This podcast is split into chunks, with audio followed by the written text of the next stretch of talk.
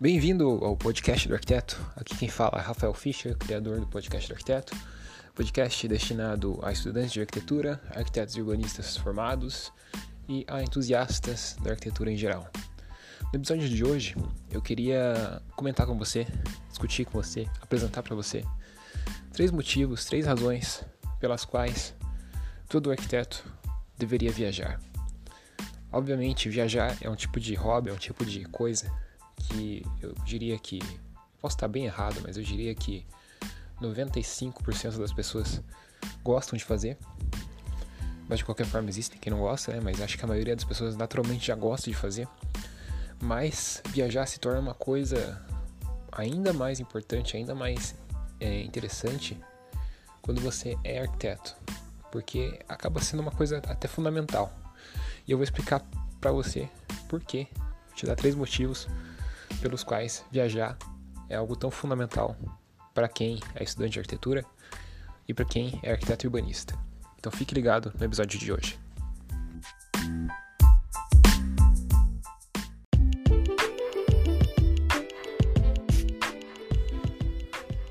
Bom, o primeiro motivo pelo qual todo arquiteto deveria viajar é que a viagem vai aumentar consideravelmente o teu repertório, teu repertório de referências arquitetônicas.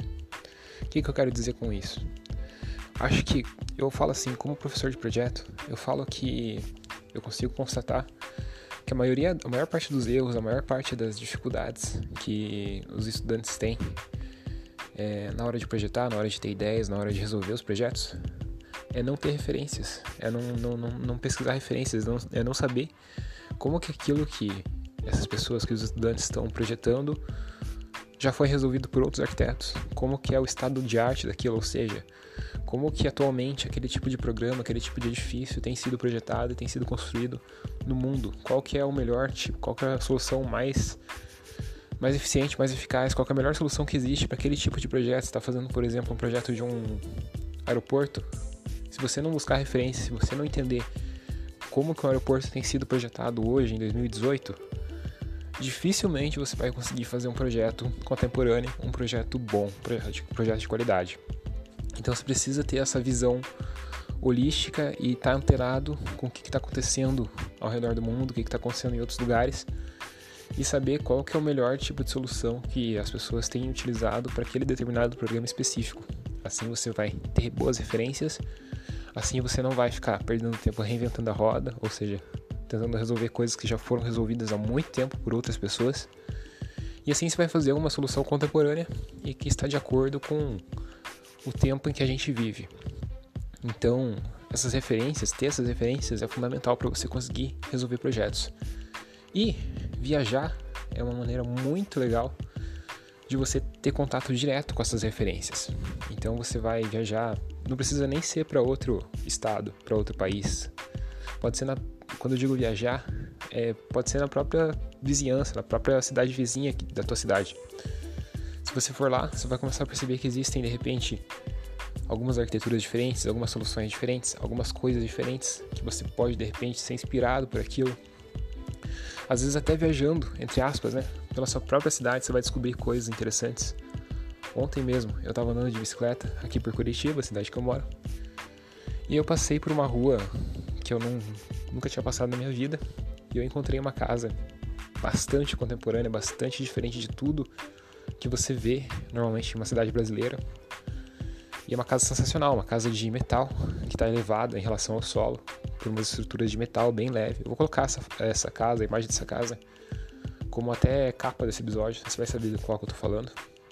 Mas enfim, é um tipo de arquitetura, é um tipo de projeto que dificilmente você vê no dia a dia. Então você precisa viajar, você precisa conhecer, você precisa ser exposto a novos lugares, a novas situações para conseguir perceber esse tipo de coisa acontecendo, esse tipo de arquitetura. E assim você aumentar o teu repertório. E isso com certeza vai te ajudar na hora de projetar. Então, aumentar o repertório eu acho que é uma das coisas fundamentais para qualquer arquiteto para conseguir projetar melhor. E viajar é uma excelente maneira de você aumentar teu repertório e ter contato direto com obras de arquitetura e com soluções arquitetônicas que podem ser uma vanguarda e que podem, com certeza, te ajudar a resolver projetos no futuro.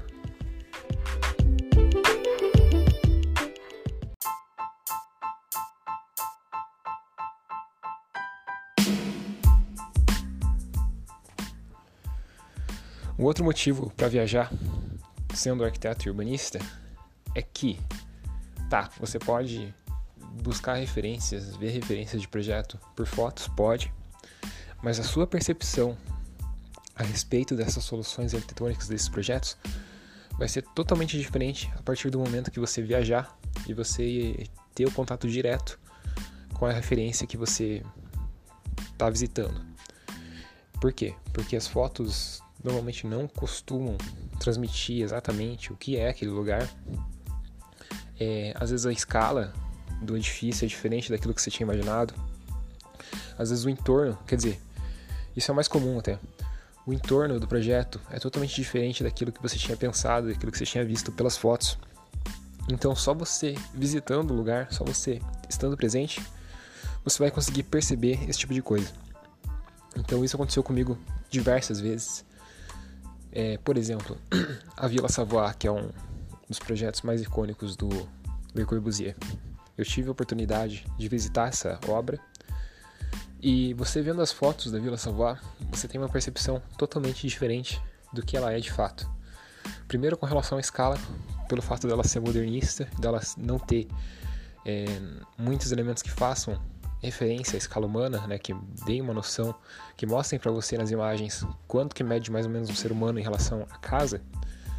Pelas fotos você tem uma noção, você tem uma impressão de que ela é bem maior do que ela é na realidade. Nossa, estou engasgando aqui. Então você tem uma, uma, impressão que ela é bem maior do que ela é na realidade. E aí você chega lá para visitar a obra, em perto de Paris, e ela basicamente é muito menor do que ela parece ser. Justamente por isso, porque a maioria das fotos que a gente vê da Vila Savoie, elas não têm essa escala humana, elas não têm, elas não têm essa referência de medida que a gente sabe mais ou menos quanto que mede, para a gente ter uma noção do tamanho da casa. E quando você chega lá, você vê que ela é bem menor do que parece ser pelas fotos. Então é uma experiência totalmente diferente.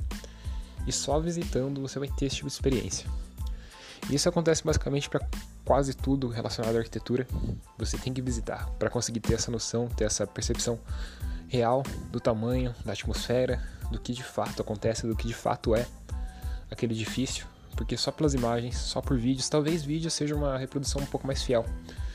Porque daí o vídeo ele vai é uma coisa mais dinâmica, né? Você consegue de repente ver as pessoas circulando, você consegue ver um, uma, uma, cena que mostra mais o entorno, né? você consegue ter uma referência melhor. Mas por fotos, principalmente, você analisar a referência somente por foto, isso tende a gerar uma impressão, não, digamos assim, não errada, mas não muito precisa a respeito do, do, do projeto que você está, enfim, visitando.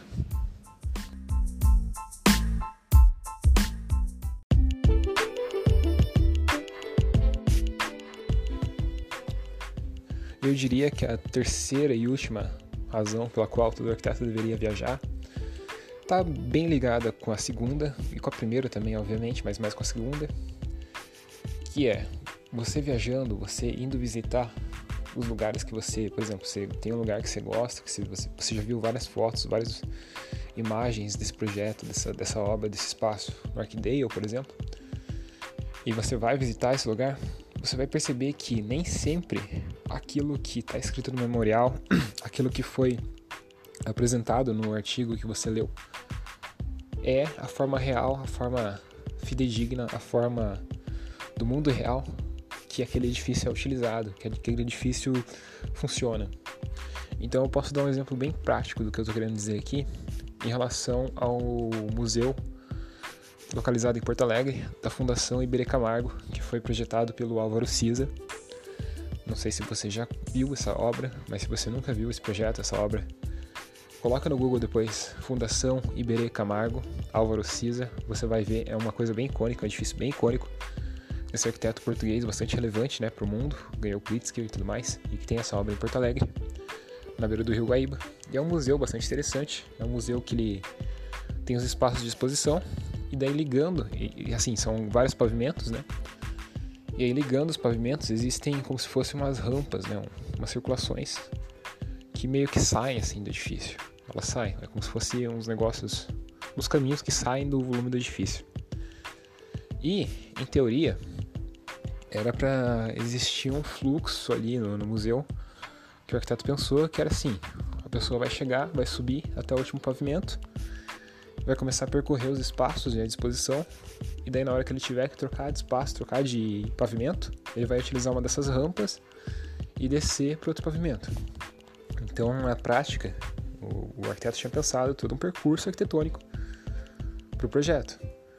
Mas, em 2011, mais ou menos, eu tive a oportunidade de visitar essa obra ao vivo.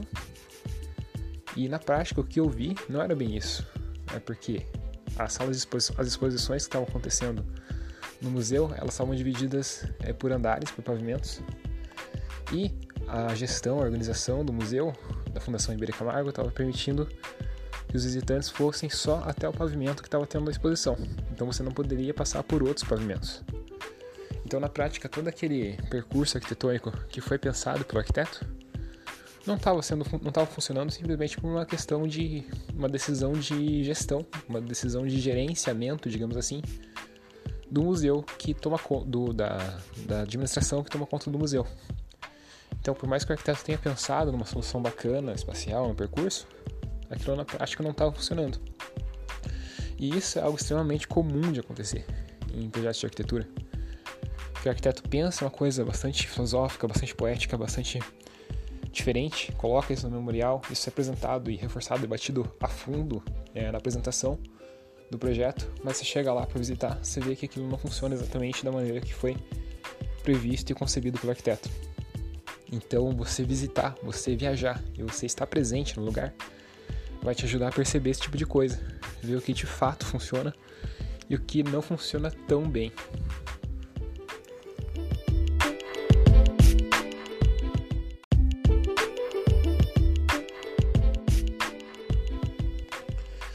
Então é isso, eu acho que a maioria das pessoas, como eu já falei no começo desse episódio, gosta de viajar naturalmente. Então não é nenhum, nenhuma coisa difícil de fazer, né? Difícil de querer, pelo menos, difícil de fazer pode ser por causa do dinheiro, mas não é uma coisa que você naturalmente não queira fazer. Você quer fazer, viajar é legal, viajar é bacana. Naturalmente é interessante viajar. É, mas para arquiteto, como eu mostrei aqui nesse episódio, eu acredito que viajar ganha uma importância ainda mais elevada. Acho que é uma boa desculpa, assim, é você ser arquiteto para você viajar, porque é fundamental, no fim das contas. Você tem que ser exposto a novos lugares, novas situações, novos espaços, para realmente ampliar esse repertório, ver que não é que o mundo não é só aquilo a tua bolha que você mora, né? Tem muitas coisas diferentes sendo feitas por aí aquilo que a gente tem de ideia pré-concebida da solução ideal é baseada muitas vezes no entorno imediato que a gente vive e a partir do momento que a gente está exposto a novas situações, novos lugares, novos contextos, isso se amplia de uma forma absurda e isso com certeza só tem a enriquecer nosso repertório e as nossas soluções arquitetônicas. Então, pelo episódio de hoje era isso. Espero que você tenha gostado. Se você gostou, compartilhe esse episódio, porque ajuda bastante é, o podcast a crescer. E eu me despeço de você nos vemos na próxima. Até mais.